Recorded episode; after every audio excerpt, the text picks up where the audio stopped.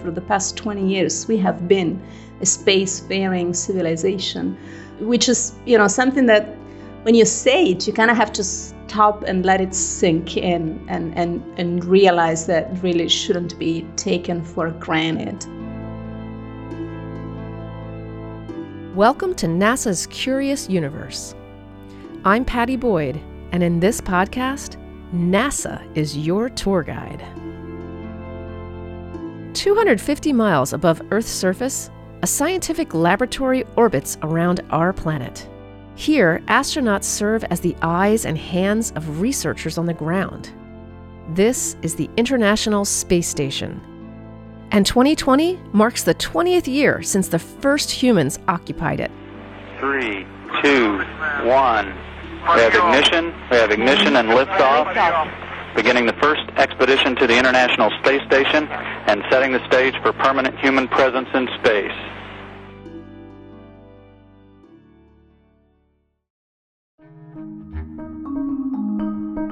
Following that first crew, there has been a continuous human presence aboard the station.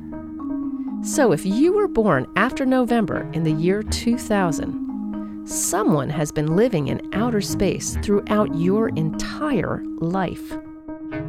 Over 240 humans from 19 countries have lived aboard the space station, including European Space Agency, or ESA, astronaut Samantha Cristoforetti. The International Space Station, the way I like to refer to it is humanity's outpost in space.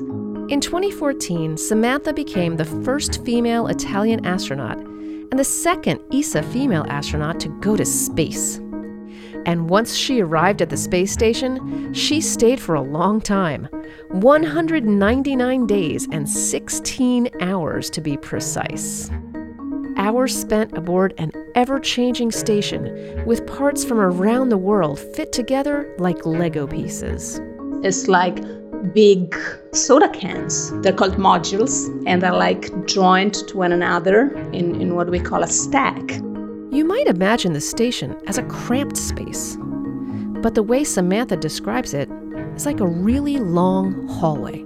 Sometimes people tell me, you know, how do you deal with claustrophobia or being confined in such a small space? And I never had a feeling of being confined just because of how big and spacious it actually is. It's gigantic actually.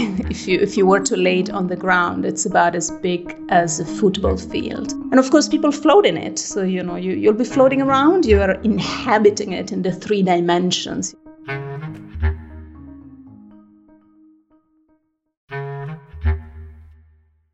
Just a few hours from earth the space station whips around our planet in low earth orbit.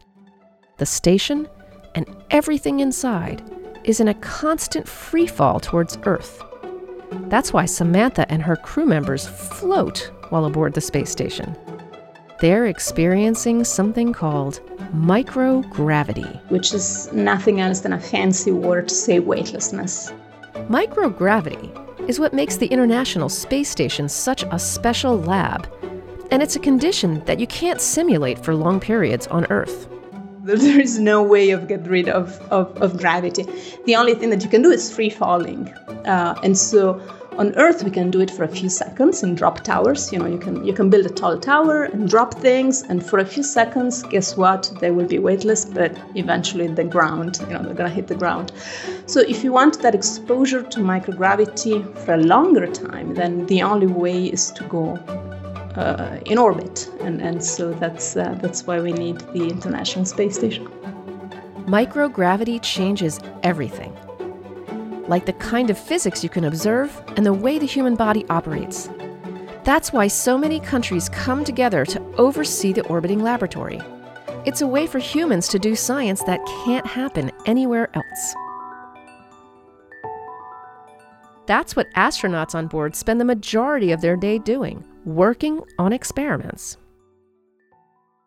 You can go from doing investigations on human physiology, where the human being, the astronaut, is actually the, the object of the investigation, or plants, small animals, cell cultures, to the physical sciences. So we have a lot of experiments on combustions, on materials, on fluid mechanics.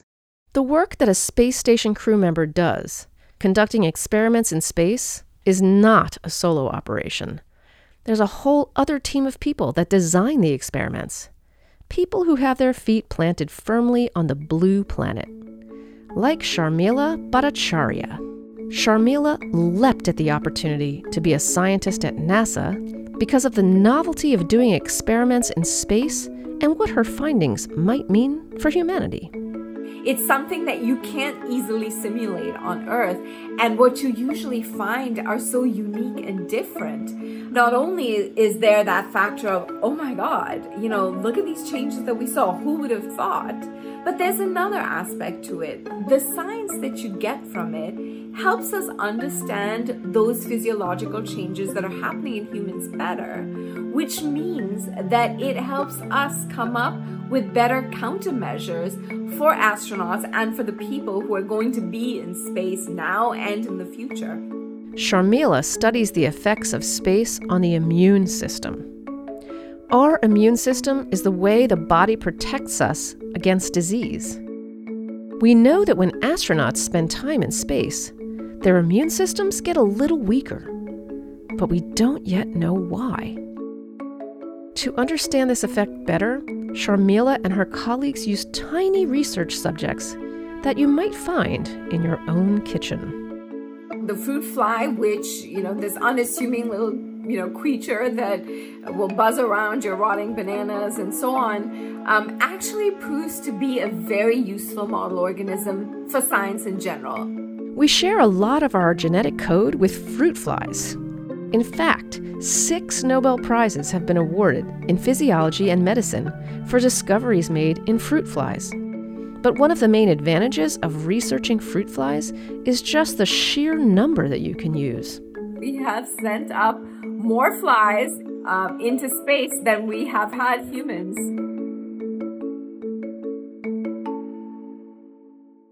With astronauts, you may have only a few subjects to study. But with fruit flies, you can study thousands at a time and get a better understanding of how outer space affects animal biology. In some ways, the science Sharmila does is very similar to other biologists. In other ways, it's completely different. Like the moment when Sharmila must wave goodbye to her flies. I still remember the feeling that I had as I watched something that I had touched and worked on just a few hours before be on this gigantic space shuttle that was taking off in front of my eyes and going way beyond where, you know, we couldn't see it anymore you know, up to that point, I had focused really more on the day to day of getting the experiment to work.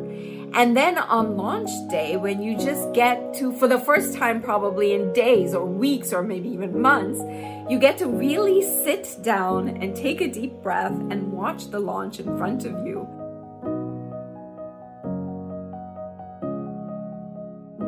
And I just remember feeling that sonic boom just sort of go right through my chest.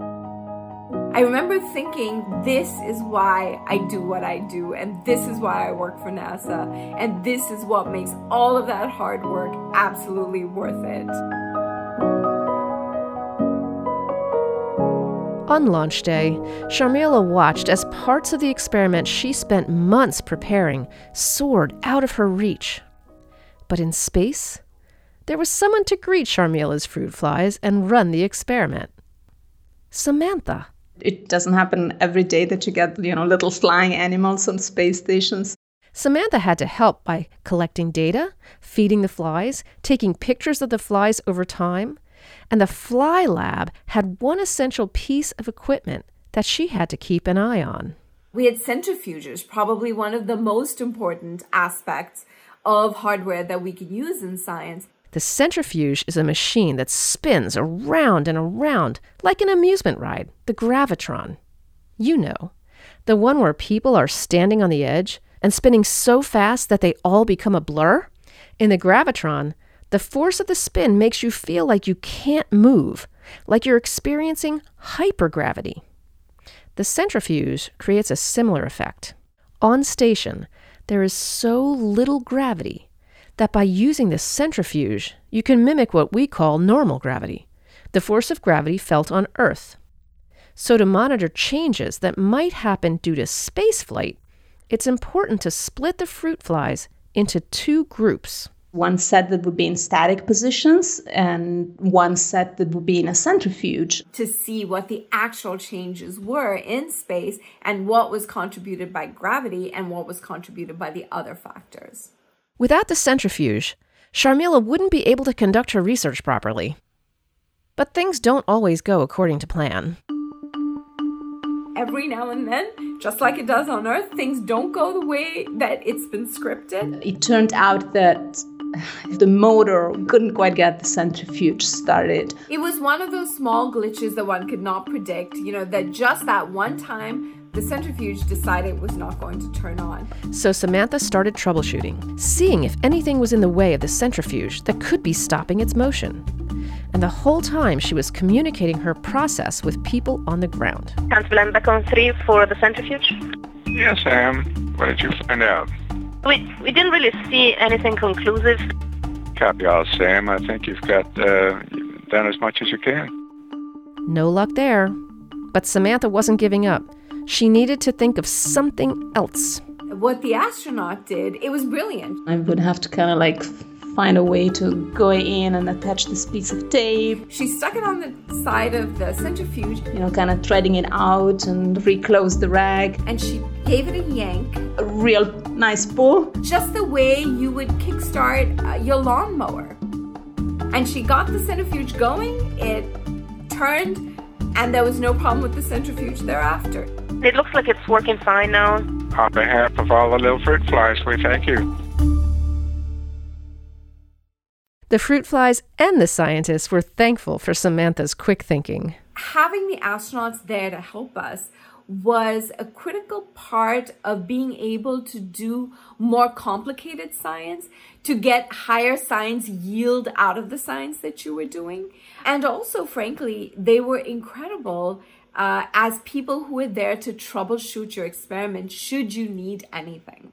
The human ingenuity and the ability to think on the fly is why humans will stay aboard the orbital outpost for many years to come. People sometimes make it a little bit too easy when they say we can replace all that by robots or we can do all that automatically. Maybe, possibly, you could do that, but then you really need to hope that you predicted everything, that nothing is going to go wrong. It's the humans that make the space station, not the equipment itself. The people that, for the past 20 years, have been in space and on the ground designing experiments and making sure everything goes smoothly. Together, they've made scientific discoveries about heart health, bone loss, growing plants in space, material science, and they've worked on over 3,000 research projects. But there will be many more discoveries to come. We've been doing genetics for, you know, a little over a hundred years. If you compare with the fact that we've been doing research on the International Space Station as a laboratory for less than 20 years, we have a lot more information that we're going to find out, a lot more information that we're going to need to find out as well in order to get us prepared for long term exploration. I mean, I think, frankly, that right now we are just at the tip of the iceberg. What we've learned in the past 20 years goes even beyond the science. It gets to the heart of what makes us human, dreaming big and making those dreams a reality through collaboration. For the past 20 years, we have been a spacefaring civilization, which is, you know, something that when you say it, you kind of have to stop and let it sink in and, and, and realize that really shouldn't be taken for granted.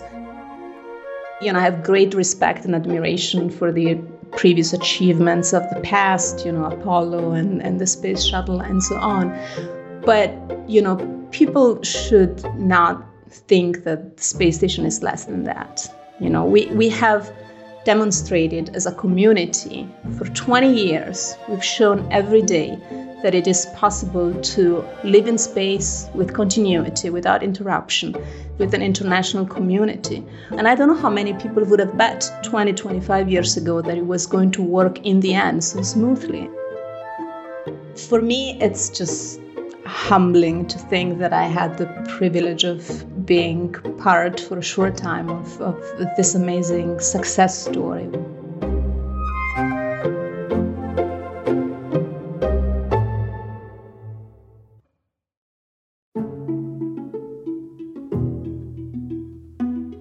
During her stay on the orbiting laboratory, Samantha traveled 84 million miles and helped oversee almost 100 experiments. Sharmila continues to launch fruit flies into space, where the latest rotation of station astronauts are there to greet them. Most of us won't make it onto the space station. But that doesn't mean we can't see it. The big array of solar panels that power the station reflect some of the sun's light. That means around dusk or dawn, you may be able to see it zooming through the sky. Humanity's outpost and laboratory in space. A global collaboration that persists through conflict. A beacon of hope.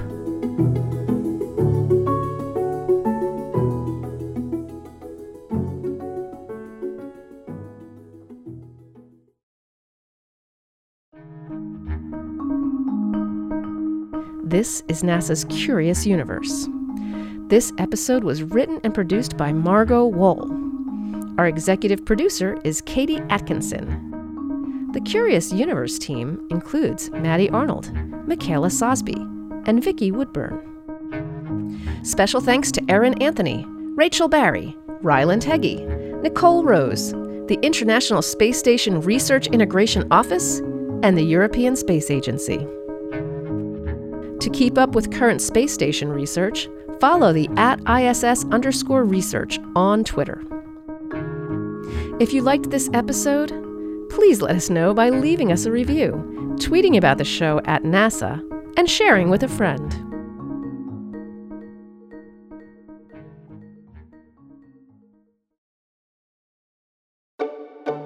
Still curious about NASA? You can send us questions about this episode or a previous one, and we'll try to track down the answers. You can email a voice recording or send a written note to nasa curiousuniverse at mail.nasa.gov. Go to nasa.gov slash curiousuniverse for more information.